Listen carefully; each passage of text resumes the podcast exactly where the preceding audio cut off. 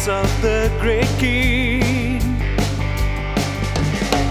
We've come together now to worship Him. This house is built on Christ our rock, cannot be shaken, cannot be shaken. God is awesome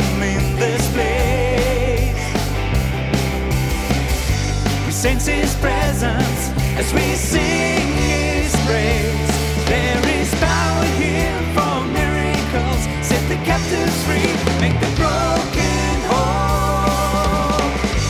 God is awesome.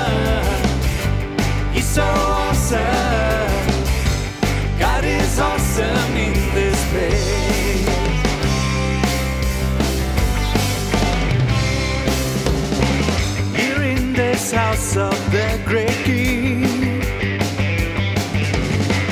we've come together now to worship Him.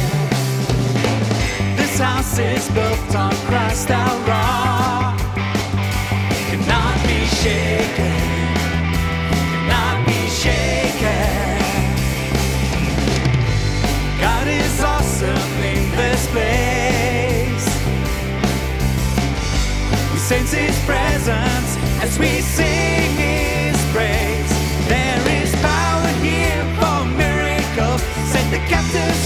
make the broken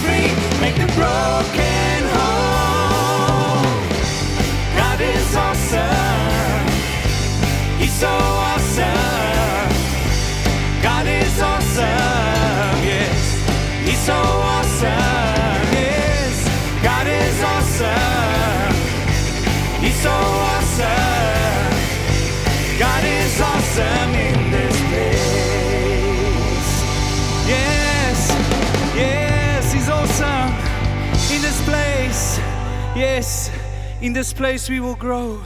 In this place, Lord, seeking your face. There's miracles. Yes.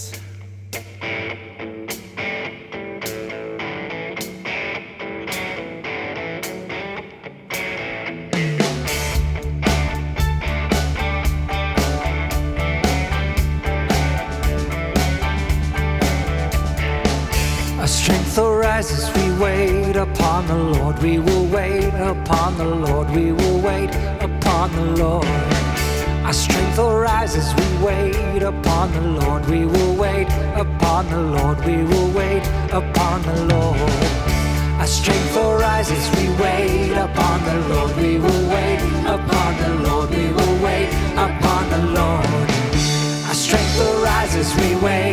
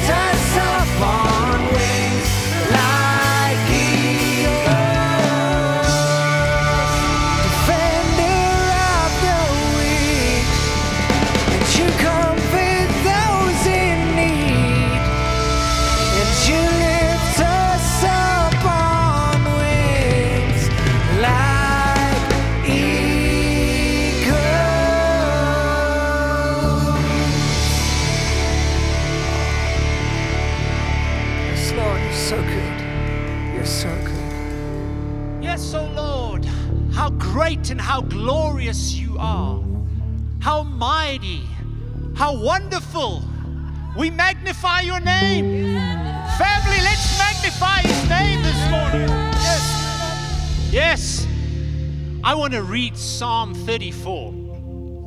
Psalm 34 speaks of the character of the love of God as we respond to Him and as He responds to us.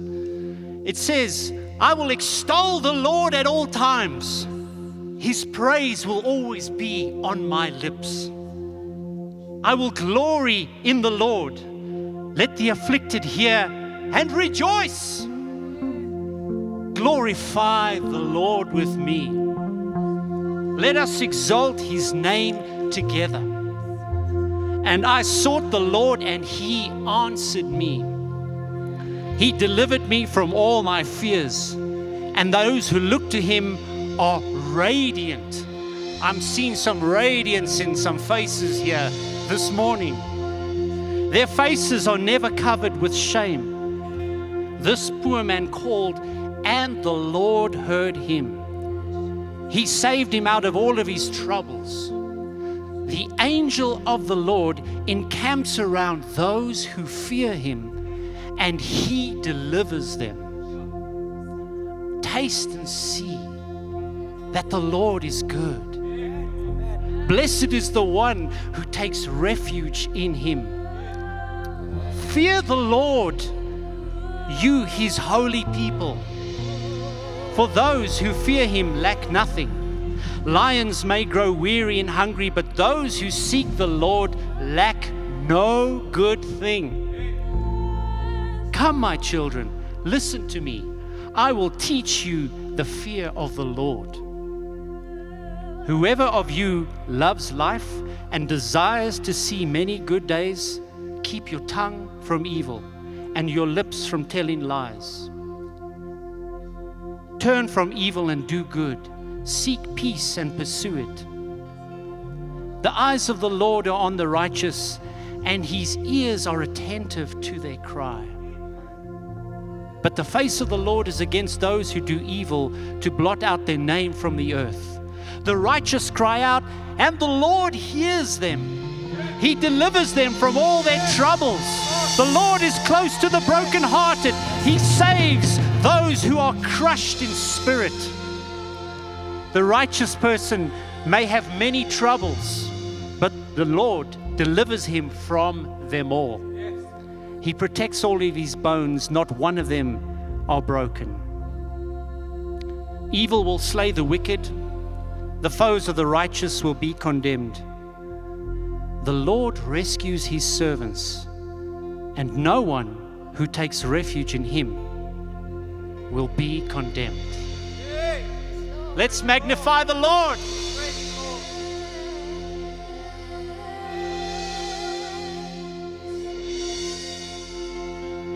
I sought the Lord, and He answered me and delivered me from every fear. Those who look on Him are radiant, they'll never be ashamed. They'll never be ashamed. This poor man cried, and the Lord heard me and saved me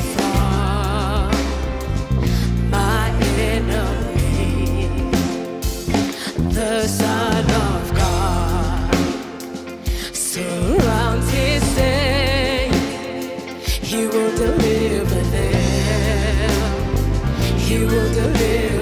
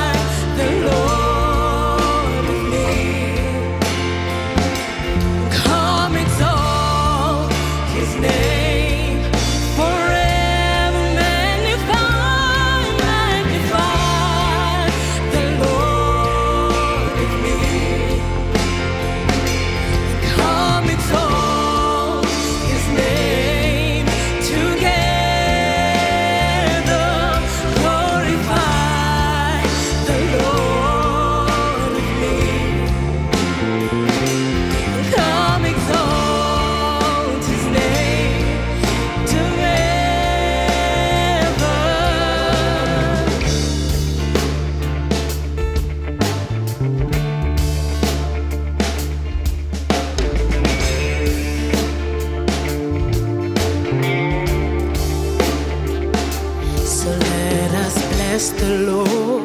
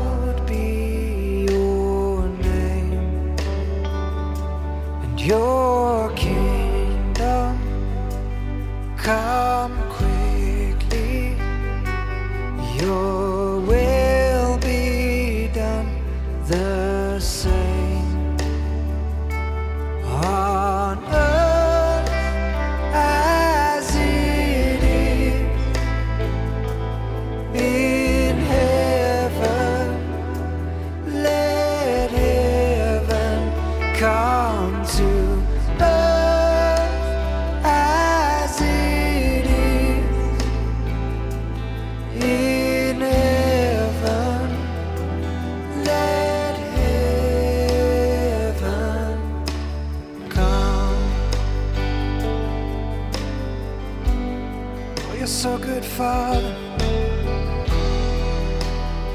Just love your presence as we sing, Our Father.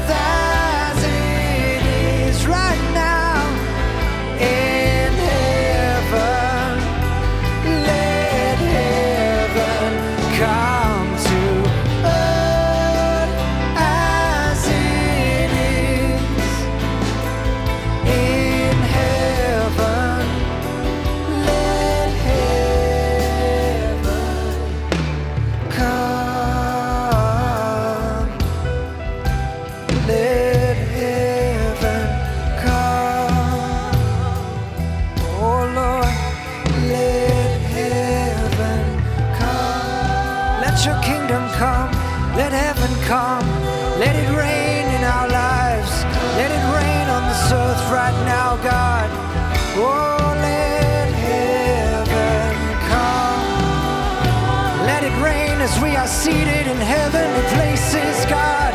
We are seated right now with you, Lord.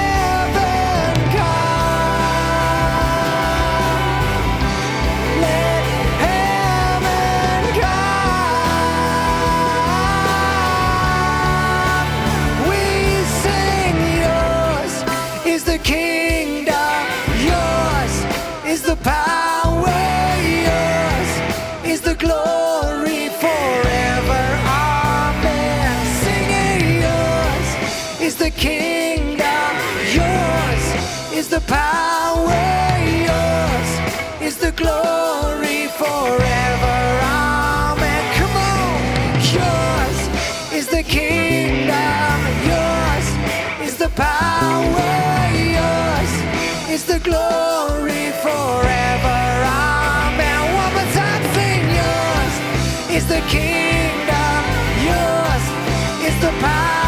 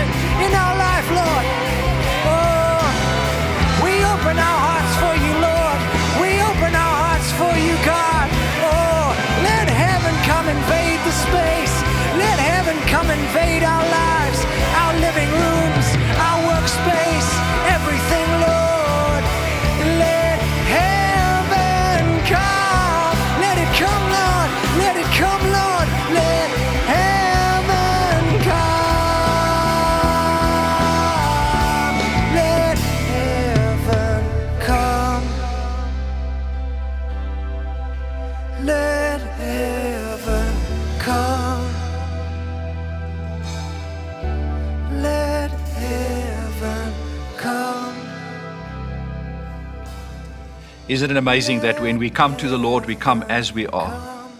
We come and we meet Him in the reality of what's going on in our lives. We, we don't come into a time of worship and into a service like this, leaving our lives behind. We bring it all to the Lord. We bring all this, the struggles of the week, we bring to the Lord. All the joys, the victories, we bring it all to the Lord, and He meets us right where we are.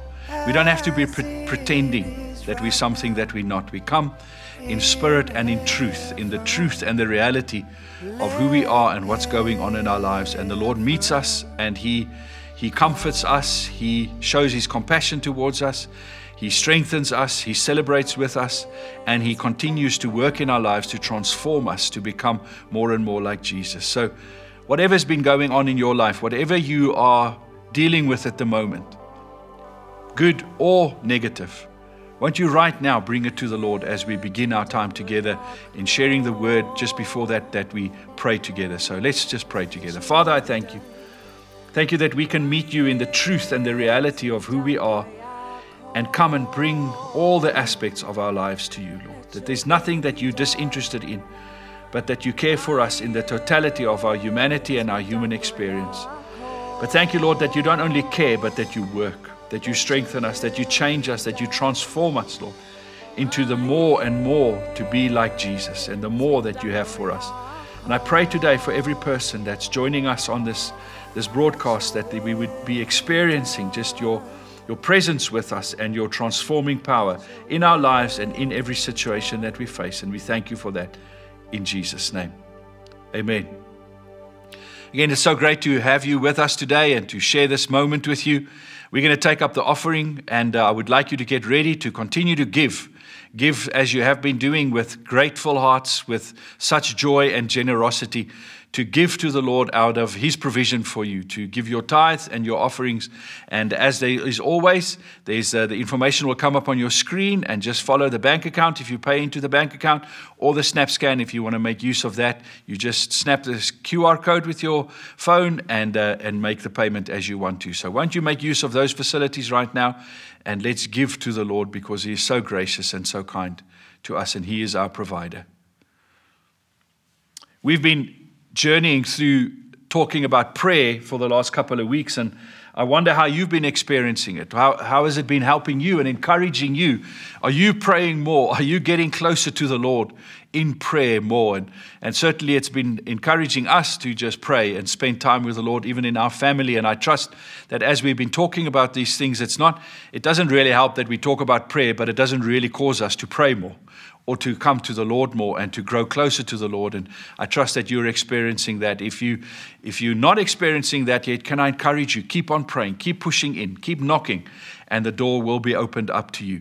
Today we want to continue in our series, and we're going to talk about Job and uh, talk about prayer as we see it happen in the book of Job. And in fact, we're going to start today and then we're going to continue next week and we're going to do these two weeks about the book of Job. And, the, and uh, the, the reason why we want to go to the book of Job also is because there, there's quite a bit in the book of Job that helps us during difficult times and that shows us God's perspective and how to think and how God, what God's truth looks like in times of, of suffering and struggling. And as we all know, we're going through a particular time in the world where there's the reality of struggling and suffering that's so close to us. Uh, just yesterday, we had a memorial service for a person that in the South Church that is that we know well that passed away, George from uh, COVID 19.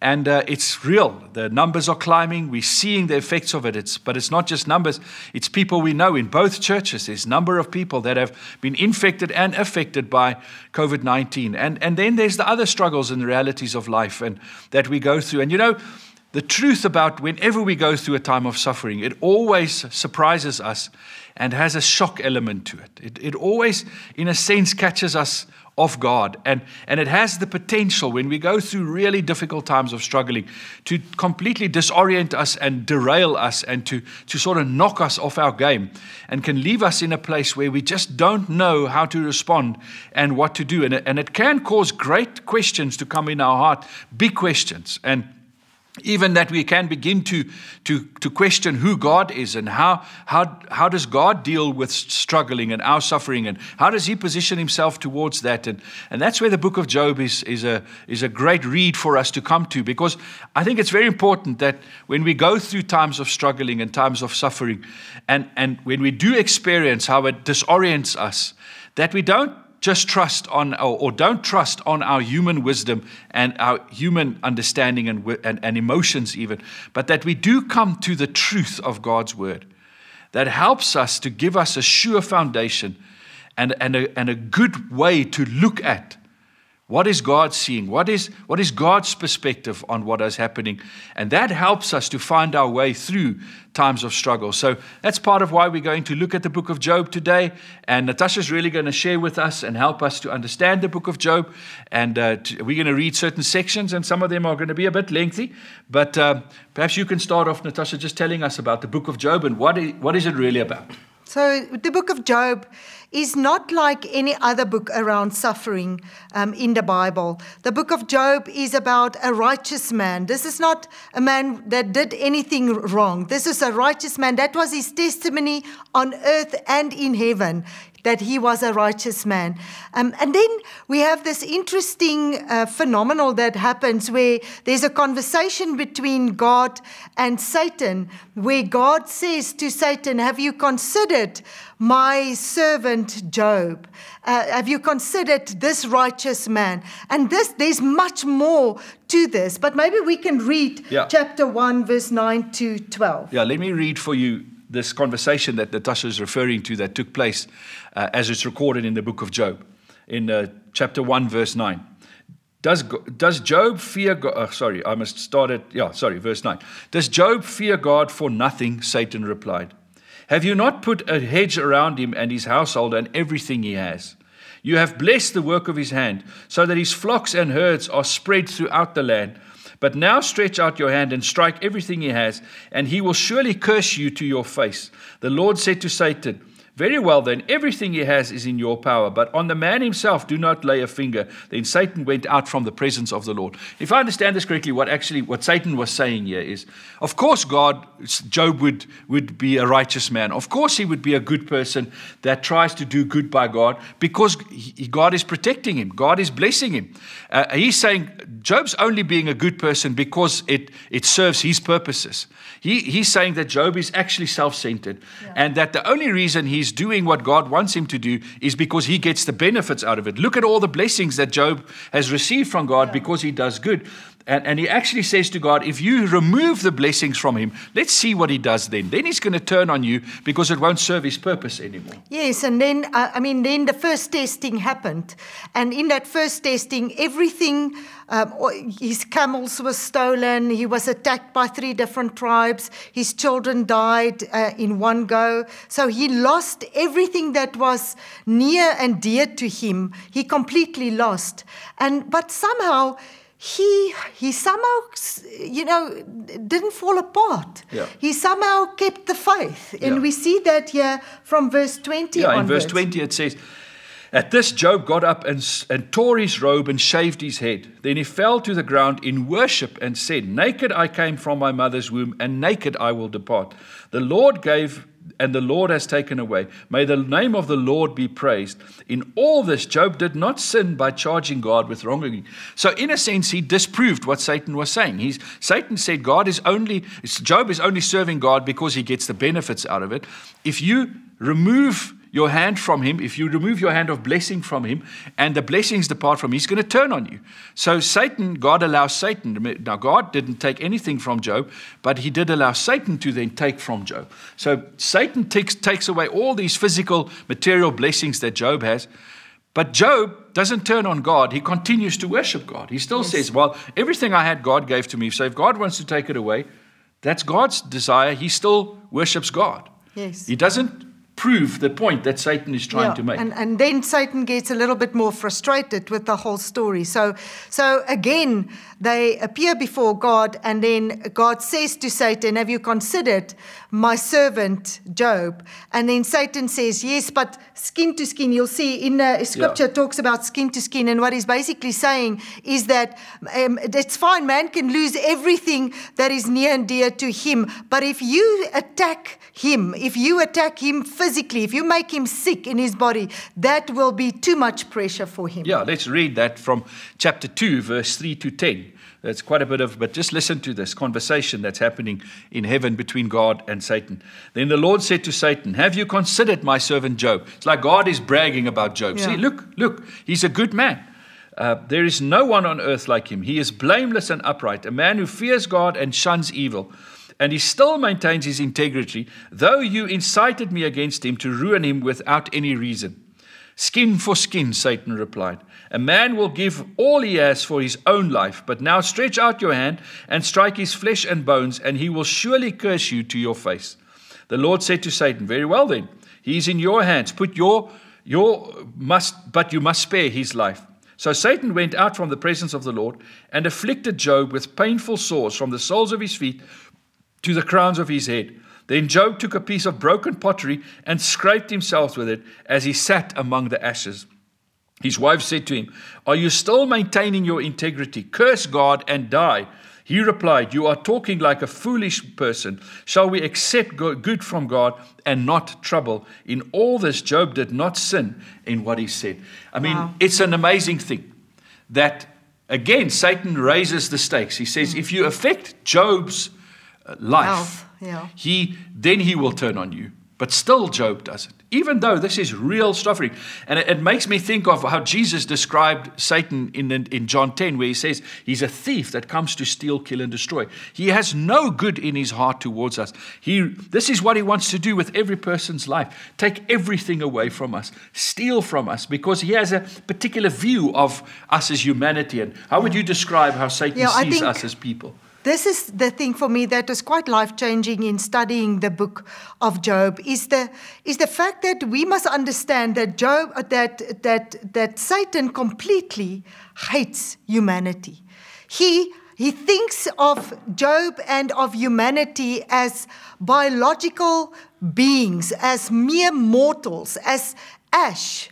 Um, he, he's disgusted with them, and it comes out all over the place in his speeches. He, he, he, there's, there's no, he cannot believe that, that man has any form of goodness in themselves, um, and that, uh, that man would be able to love God, and that God would be able to love man. So when, when Satan deals with man, he deals with man out of that hatred, not of just hatred towards God because of man and that God created man, but hatred towards man. He, he, he completely wants to devour man. There is nothing good. That's why he was convinced that if he puts pressure on Job through removing all the, you know, by attacking him on all the levels of his life, of, of, of completely destroying his family, completely destroying, uh, you know, stealing and devouring everything uh, in the community that he lived in, and completely attacking his body. That under that pressure, Job, because he's a mere human being, a mere biological piece of rubbish, because of that, he will fall under pressure. And I think it's so important for us to, to understand that, that Satan was expecting, he, there was, he completely expected that Job was not going to survive this. He had, it, he had such a low view of man. Yeah. He, he, in a sense, didn't believe that it is possible for a man to actually love. But that everything a man does, and Job in particular, in this, you know, this is a personification of man, he does for self preservation and Yeah. selfish reasons. That nothing he does has any virtue or real good or is for love. Or a- that he loves God in any way. He Yeah. he just man Job will just do what he does uh, uh, and uh, just to please God because he out of fear that God would destroy him. You know, um, and so out of a complete understanding of uh, you know I have to look after myself out of that idea of self Yeah. preservation. So it's like man has no no real dignity and worth in him. He's just a, a, a, a, product of his environment, and all he does is to just get the best out of his environment. There's no, there's no higher purpose, there's no real morality in him. And that's the view that Satan has of man. And that's where we see how God views us so different. So amazing. So amazing how and fantastic how God says, no, no, no, there's much more to man than that. And that's why God allows Job to be put to the test because he knows that Job will, will rise to the occasion and that Job, the, the goodness that is in Job, will surface. And remember, that goodness comes from the fact that he knows that he made man in his own image, Yes. that he made man with the moral capacity that he has. He made man with the capacity to love because this way God loves because he made man in his image.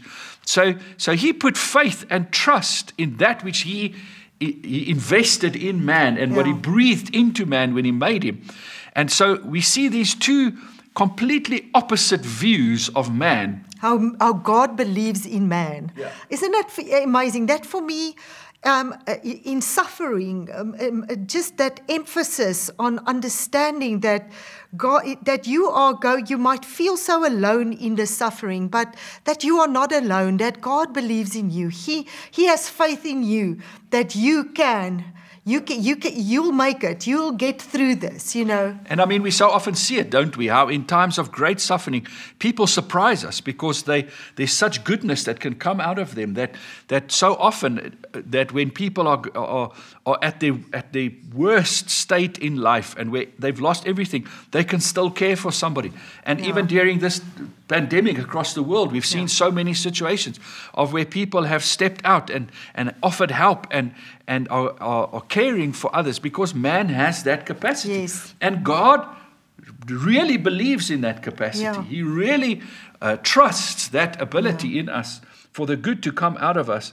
Uh, and therefore, he counteracts what Satan did. But, but now let's see how Job responds to this. Because it's like there's an argument in the heavens, and, and the argument is fought through Job's life. Yeah. So Job almost is in the position where he's going to prove the point. Is he going to prove what Satan Yeah. says? And he doesn't know what is going on. Yeah, he doesn't know what's going on. Never Remember, he's heard not the argument. he's not privy to the argument in heaven, but he he is going to either prove what Satan says or he's going to prove what God says. So so how does Job respond? And let me read chapter three, verse seven to nine. Uh, to you, after all the struggle that he's been through, this is part of how, how Job, what starts happening in Job's life. May that night be barren. May no shout or joy be heard in it. May those who curse days curse that day. Those who are ready to rouse Leviathan, may its morning stars become dark. May it wait for daylight in vain and not see the first rise, rays of dawn.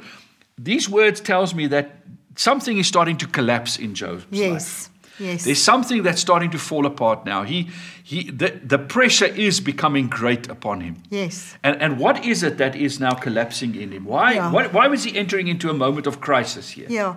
So when he speaks here, this is just a short uh, three verses out of a long speech that that Job starts uh, gives to in front of his friends because his friends came to visit him, and. Um, here, where we see where it talks about Leviathan, it says, May those who curse days curse that day, those who are ready to rouse Leviathan. Leviathan was an ancient uh, uh, agent of, um, of uh, disorder, it was of chaos. And Job was, was in the speech, he was cursing the day that he was born. Didn't curse God, but he was cursing the day that he was born. He was, what he was basically saying through all of that is he says, that it would have been better if, cre- if God never created the heavens, uh, the world. Uh, it, it, it would have been better if there was still chaos on this world. That is what he's talking about when he, when he talks about Leviathan. And he say, he's basically saying that this trauma that I'm going through is, is so chaotic for me. It's, it's bringing so much chaos in my life that, that it would have been better if I wasn't born or if I was stillborn or if the, the earth and everything was not created at all because there was a complete collapse of his understanding of how the world Yeah. worked. We, we've got to understand in this that he's not cursing God. He's not actually, in these words, turning against God. He's what he is struggling with, though, is that his way of understanding the world, his worldview. A worldview is how we make sense of the world and how we respond to the world that we live in. That worldview was, was being broken down by what he was experiencing, and it was starting to collapse. And, and, and, and it's like the house of cards that he built to live in through his mind was now being torn and, and, and it's hmm. like you know when the new testament talks or when the wind blows and, and it comes it's like there's this, this threat against your house that you Yeah. have built and his house that he has built and lived in is now collapsing His understanding of how the world works. yeah, is collapsing. Not he's not turning against God, but he's saying this understanding that I've had that has created for me a place of safety no longer makes sense, and therefore there's chaos. And that's part of what it Yeah. happens to us when we go through times of suffering. It it makes us to ask the questions of, but how does the world work then? Um, and often it's not really what the book of Job is about, but the reality that happens is somebody, something bad happens to a person, and we look at them and we say, why did that happen to that person? It's a good Or why did it happen to me? What did I do to deserve this? You know, and because it starts questioning our worldview. Uh, and and the, the time uh, that Job was living in, they had a particular worldview that you can describe as, as they had a retributive pattern to life. Yeah. What, what does that mean? What does that look like? a Well, retributive well, pattern? a retributive theology that they had meant that uh, good things happen to good people uh, and bad things happen to bad people. Even if good things happen to bad people, it's only for a short period of time. So Job, they understood that if I keep the law, Job would sacrifice every time his children had a feast. They would, uh, he would go and sacrifice for in case they sinned. You know, so so they, if if I sacrifice, if I keep the law, and if I keep on being that righteous man, then life should work out where God will bless me. Um, and if, but for those people who are bad people, bad things will happen to them, and that's what the doctrine of retribution is all about. And we see it in his friends when they, his three friends that came and spoke with him and tried to help him make sense of what's going on and make sense for themselves. They had a view that said, surely Job must have done something wrong. He must have sinned. He must have done something wrong. And he kept saying to them, But I've not done anything wrong. There's no cause and effect in this. There's no sum, neat sum that you can make here that says, Because I did this, this happened. Um, and let's read in, in chapter 4, verse 7 to 12. Consider now who being innocent has ever perished. This is what he, What one friend friend. says, yeah, Eliphaz. Where, Eliphaz, where were, where were the upright ever destroyed? As I have observed, those who plow evil and those who sow trouble reap it. At the breath of God they perish. At the blast of his anger they are no more. The lions may roar and growl, yet the teeth of the great lions are broken.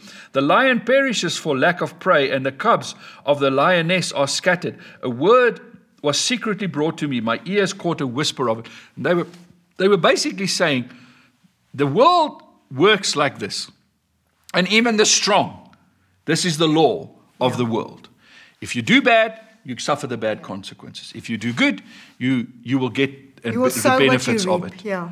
And, and what Job was you will reap experiencing didn't fit into that pattern, that worldview of this. Yeah, you will reap what you sow. That's basically what they believed. And when he speaks here, um, Eliphaz, as he was giving this speech, and he says here, My ear caught a whisper of it. Um, a, secret, a, a word was secretly brought to me. Actually, what he was talking about is that a night spirit came to visit him. Uh, and that, that word spirit there talks about a demonic spirit. In the Hebrew, it talks about a demonic spirit. So Eliphaz was, was in the beginning with his friends and with Eliphaz, they, they had an orthodox view of, of, of what uh, the Jewish customs were and what the right way to live was. Um, and so it, they didn't start off with, you know, coming there to, to pick a fight. They came to comfort Job. But then as they did not understand this, as they started getting upset with Job because he did not want to uh, repent of this. So at, at one night, then Eliphaz, as he was going to bed and he was sleeping, he got like this uh, uh, spirit that visited him, and it seemed like it was something like, like a nightmare. And after that, he even went more into this whole doctrine of repri- repri- uh, Retribution. retribution. Yeah. And, and, and, and this is the issue here that we're seeing developing, which I think is, is what we even can link to in our days and, and, and happens with us. We have a particular worldview that helps us make sense of the world and how to live in it. But then something happens and it challenges that worldview. And it, and it causes us to come into a time of, crisis where, where it feels like the world doesn't make sense anymore. There's mm. chaos. Yeah. And, and, it, and it even gives us over to, to anger and frustration and hatred. And even, you know, the, we turn on each other because it just doesn't make sense to us. Mm. And, and what was happening here in the, in the life of Job is that God was taking him to a, to a deeper truth, to saying to him, but there's something more that you have to understand. There's a greater wisdom here Yes. that this wisdom of the retribution has some wisdom to it. I mean, it's yeah, in it, it scripture. wasn't. Yeah, it's in scripture. It's absolutely in scripture. But there's something more to There's, this. there's something more fundamental. There's a greater wisdom uh, that you need to live your life by. Remember, wisdom is the ability to live your life right according to God's principles. And there is the truth of Scripture is in Proverbs is full of it. The whole of the Scripture is full of it. If you do good, there's good things that come. But that's not the ultimate truth. Yeah. There was another truth that God wanted Job to understand, which is the foundational, everlasting truth that this world is built on from by God. Yeah. And that's the truth that that he needed Job to get to. So the, the deconstruction of his worldview was a good thing so that he could get to this fundamental truth. What is this fundamental truth that God wanted him to get? Yeah, I think uh, it's, it's a good point that you're making there, Louis, that the deconstruction of our worldview happens often in a time of suffering, that everything falls apart and that we, we don't really understand um, exactly what is that that we believe sometimes, you know. So in the Bible, there's there's these three uh, levels of, of, of wisdom uh, that the Bible would talk about. It will talk about just uh, wisdom that God gives that it, that has to do with skill or academic knowledge or something like that. That would be level one wisdom. Level two wisdom would be, for instance, Job. Ach, not Job, uh, Proverbs. Uh, Proverbs would say, you know, if you are lazy and you don't get up and you're not faithful, you are going to be poor. So Proverbs would talk about uh, common sense. It talks about social uh, abilities. You know, it talks about your ethical understanding or your understanding of morality. It, it talks about how we live our lives, basically. That's what Proverbs talks about. That's the wisdom of Proverbs. And that's very much, you know, good if you do this, you know, that's going to happen. If you do that, that's going to happen. You know, so it's that kind of idea in Proverbs. And then the, the, the wisdom that we start talk, uh, talking about in Job and that we see about God's wisdom that for me is life changing to understand. Is, is that wisdom of God sending Jesus to come uh, in 1 Corinthians 1 verse 24 Christ the wisdom of God beyond human wisdom uh, it, it was completely beyond human wisdom. It was counterintuitive. So for instance uh, you know when we spoke about last week we said that when we go through a time of suffering that that God will work all things for the good for those who love love us. So what we basically said is that what that scripture means is that what, whatever we go through, if we respond in the right way, like Romans 8 explains to us, that we, we become more like Jesus. We become more perfected like Jesus. So Jesus makes the difference. That kind of wisdom is not wisdom that we get out of our own strength. That is, if you if you read Romans 8, it talks about if your focus is on God, it leads to life and peace. If your focus is on the flesh, it leads to death. So it, it says, if I respond with my focus on God in a time of trial, tribulation, or suffering, I will become more like Jesus. That is godly wisdom. Yeah. And that is how Job. Uh, uh, uh, that's that's the wisdom that he is starting to learn in this whole Yeah, it's in the New story. Testament, in the scripture, it often talks about the mystery of God. Yes. And that's this wisdom. You see, let, let me try and put it like this. Um, human wisdom, which is not wrong, that second level of wisdom Yeah. says if you want good from somebody, you have to uh, teach them the, the law, the right way to do it, and then give them incentives. And, and the incentives is if they do good, they'll get good rewards. And, and, and that's true. That's, I mean, that's how our education systems work. That's how our law works. We, we all believe in that wisdom, that, that, that you, uh, you, know, you work towards something to get You good. obey the law, like the Pharisees did, for instance, in the New Testament. You- They obeyed the law. Yeah. And they were teaching that. They were teaching an orthodox understanding of uh, Judaism. You know, Yeah, that it was, you need it's this idea it. that to gain God's acceptance, I have to work for it. I have to do right. God's wisdom flips it all on its head Yeah. because God's wisdom says no, and it's a wisdom that I want to call the wisdom of grace. The wisdom of grace that says, No, I've made you in my image. You are my beloved. I love you and I accept you not because of what you do, but because I made you and I love you, and you have value and, and, and goodness in you, and therefore I love you.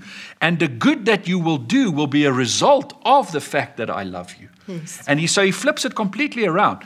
And, and so when Jesus comes into earth and walks among us to love the Father, and the Father loves him, he comes and lives this life of a person that completely loves his Father and does whatever his Father will asks of him. And, this, and then he goes to the cross and he pays for our sin so that we don't have to pay for it. That's the wisdom of God, where God says, I'm going to forgive you based on my son's sacrifice. That you see that we'll never come to that Yeah. wisdom on our own. That doesn't fit into the retribution theology. it's, it's like, it's like uh, Romans 12. When Romans 12 talks about love your enemies. Yeah. I mean, that was. That was not the Yeah. understanding of classical society. Yeah. You don't love your enemies. Remember when they said to Jesus, an eye for an eye. Yeah. You know, if somebody does something against you, you you you pay them back. But Jesus said no, and Jesus spoke about forgiveness. He says the only way you'll change the world is not if good people do good and bad people do bad and they get the results for it. Because if that's the world that we live in, what hope is there for us? Then we all deserve evil.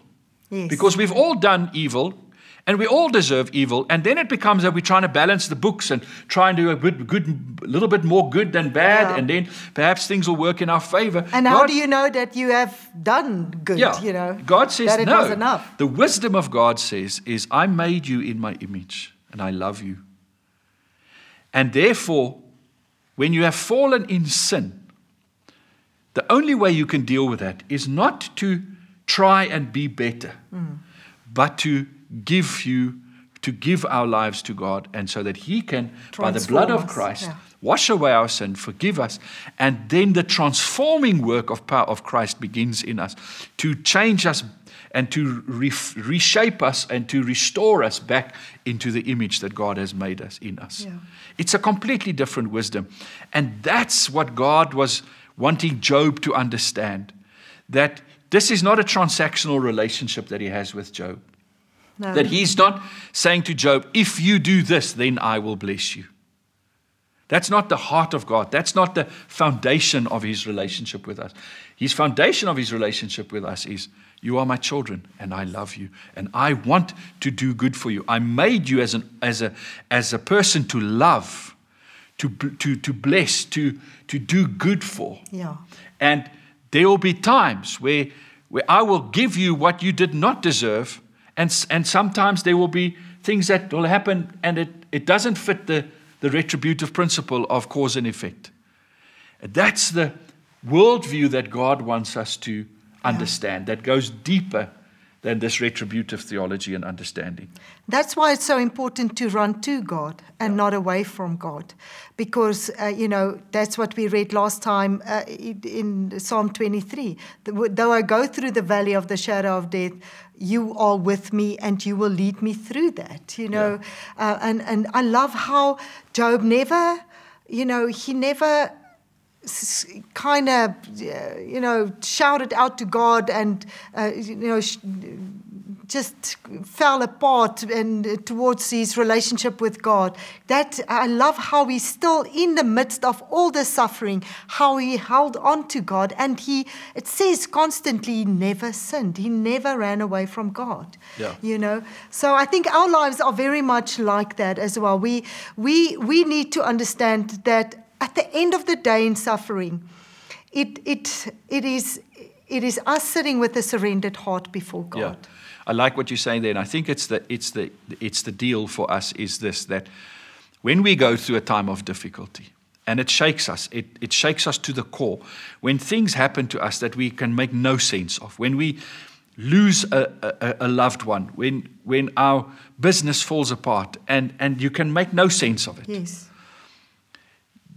that as Christians, we have a, a worldview that responds in this way that says, though all of this have happened, I know God made me and He loves me and He made me for good. Yeah. And that I am more than whatever this situation is. I don't have to respond to this situation uh, merely by what this situation stimulates in me. I can rise in this and, and show the love of God. My love for God and His love for me is more than blessing. And that's what we said last week. We said, we quoted uh, that, that, I can't remember who it was that said it, but we, God wants us to live more than just a blessed life, but a transformed, Transformed life. Larry Crabb, yeah. Larry Crabb, a transformed life that is a life that says, My love for God is unshakable, as His love for me is unshakable, because it's not dependent on how well or how bad it's going with me. You see, otherwise, it becomes this actually, God starts serving our purposes. Yes. But and no. he, we are the center of our world. Yeah. You know, and, and but we want to be, be the center of his world. And that's the amazing wisdom of God again that we enter into this relationship of trust and love where we trust everything in our lives to Him. And He trusts us with so much Yeah. because it's a relationship of love. It's not a cause and effect, good for good, bad for bad relationship. It's far Yeah. more than that. He does not panic because we are going through a tough time, Yeah. because he actually has faith in us. He has faith in Jesus Christ, who is the Son, his Son that lives in us, that, and, and, and that we have that resurrection power inside of us, and that we can live as overcomers, like Paul said, uh, with my God, I can jump over a wall. You know, Uh, for Paul, everything he was an overcomer all the time because Christ, who lives in him. So, to wrap this up, I, I want to say you, you, you basically have a choice. How do you view your life and the world you live in? Do you agree with Satan that we are just mere products of material? You know, we're not worth much. We, we don't really have any good in us. And all we're trying to do is survive on this planet and scratch out some ink, inkling of a living, and we just, you know, inf- do what the best we can. Or do you believe what God says about you? That there's much more to you, that you're a, a being made in His image. There's goodness in He, there's goodness in you. There's inherent goodness in you. And that you can display the very goodness and the love of God. That's, that's what can shine through you. And that's every one of our decisions. And I want to say today, you have to choose. I have to choose. We all have to choose. Which way do we go? And I want to ask you to choose what God views of you and how He sees the world. Because then we can all, and that's how we then transform this world. We don't only get changed, but we see the world change because we become the agents not of chaos, but the agents of good. That brings God's order into this world because we, we love the way God loves. And I want to invite you and, and to, to today, if you haven't made that decision before, to make that decision, to recognize the goodness of God in your life. I want to read you a, a, a prayer that uh, I, I read recently. Somebody who's writing a book, uh, Tembalani, uh, gave me this book, and Lamin, Tembalani Dlamini gave me this, his book that he's writing, and I'm reading it. Tells his story of, of his journey in life and growing up in a, in a rural village in KwaZulu Natal and, uh, and just his life experiences and, and difficulties that he's went through. But the portion I want to read for you today is the reason he gave his heart to Jesus, the, the reasoning that happened in his mind. As a very young person, I think he was like eight years old or somewhere around there when this happened. And, and these are his words, and it spoke to me so much. He, when he was, he was thinking about, should I give my life to Jesus? And what would be the reason for giving my life to Jesus? This is the argument that formed in his mind. He said this I was poor. Jesus had lived the life of a poor man. I felt betrayed, but not unto death. Jesus was betrayed to the point of death. I had been falsely accused by a few, but he by a whole nation. I had been beaten up, yet not to the point of having flesh ripped from my bones. I had been mocked and ridiculed, but some of it was deserved. Jesus was forsaken, only, uh, only to be mocked by those he had created. I had been separated from my father and put in a hostile environment. He was forsaken by his father in the darkest hour in the history of the universe, hanging on a tree with nails through his hand and feet, condemned by the world to hang between two thieves. I had suffered rejection and humiliation, been derided for my skin color. Jesus was rejected and humiliated for all to see, derided for his divine nature. The more I glared at the molehill of my sorrows, the more they paled into significance at the mountain of the cross. There was nothing I had gone through that, had, that he hadn't gone through already. And that helps me just to say how much God values us. And that's God's wisdom. He loves us so much and believes in the good in us so much that Jesus came and went through all of this so that we don't have to live the lives of failure of just scraping by, but that we can live these lives of partaking in God's kingdom and in His divine wisdom. So today, if you haven't given your life to Jesus, won't you make use of this opportunity? When we end the service now, you're going you're to see on the screen will come up directions for prayer opportunities that you have where you can go right now and pray with somebody and uh, just follow the prompts as they come on the screen and somebody will be with you shortly and they will pray with you. Uh, after the service there's also going to be a time of discussions questions um, that you can just talk through and, and uh, we know many people make use of those. And so please do that and then there'll also be an opportunity for some announcements from both of the churches and stay online when we end the service now. But i'm going to ask natasha to pray for us and just to to pray for us today for um, just the wisdom of God and that we'll come to the Lord in our, in our prayer journeys with Him. Father, so we want to just come to you. We want to run to you because you are our Father. We want to come and with our brokenness, with our misunderstandings, with our wrong thinking, our wrong doctrines, our, our not making sense of this world, we want to come as mere men and women before you and we want to say, Lord, we surrender our lives before you. Help us, Lord, just to see your wisdom in every situation that we go through. Come, Holy Spirit, stir our hearts right there where every single person is in their living rooms, wherever they are watching. Lord, that right now they would experience the goodness of your wisdom in this moment right now. And Father, I want to pray for wherever there is broken hearts, that you come, Jesus, and that you bind up the brokenhearted. And Lord, wherever there is confusion, that you would come and bring clarity and wisdom. We want to speak against any chaos in people's lives right now in Jesus' name. Where there is chaos because of circumstances and whatever has happened, we pray that the light of God in the beginning was the light. And we want to speak that light of Jesus Christ into people's lives. And Lord, that you would come and bring order into people's lives in Jesus' name. So, Lord, we just want to be um, just your children. We just want to want to run to you and just surrender our lives. And just want to say, Lord, that even if we don't understand, we choose you in Jesus' name. Amen. Amen. Thank you for being with us today. Stay online for the announcements. And if you want to somebody to pray with somebody, please follow the, the directions on your screen now and let people pray with you. May the Lord bless you. Have a fantastic week. Bye. Bye.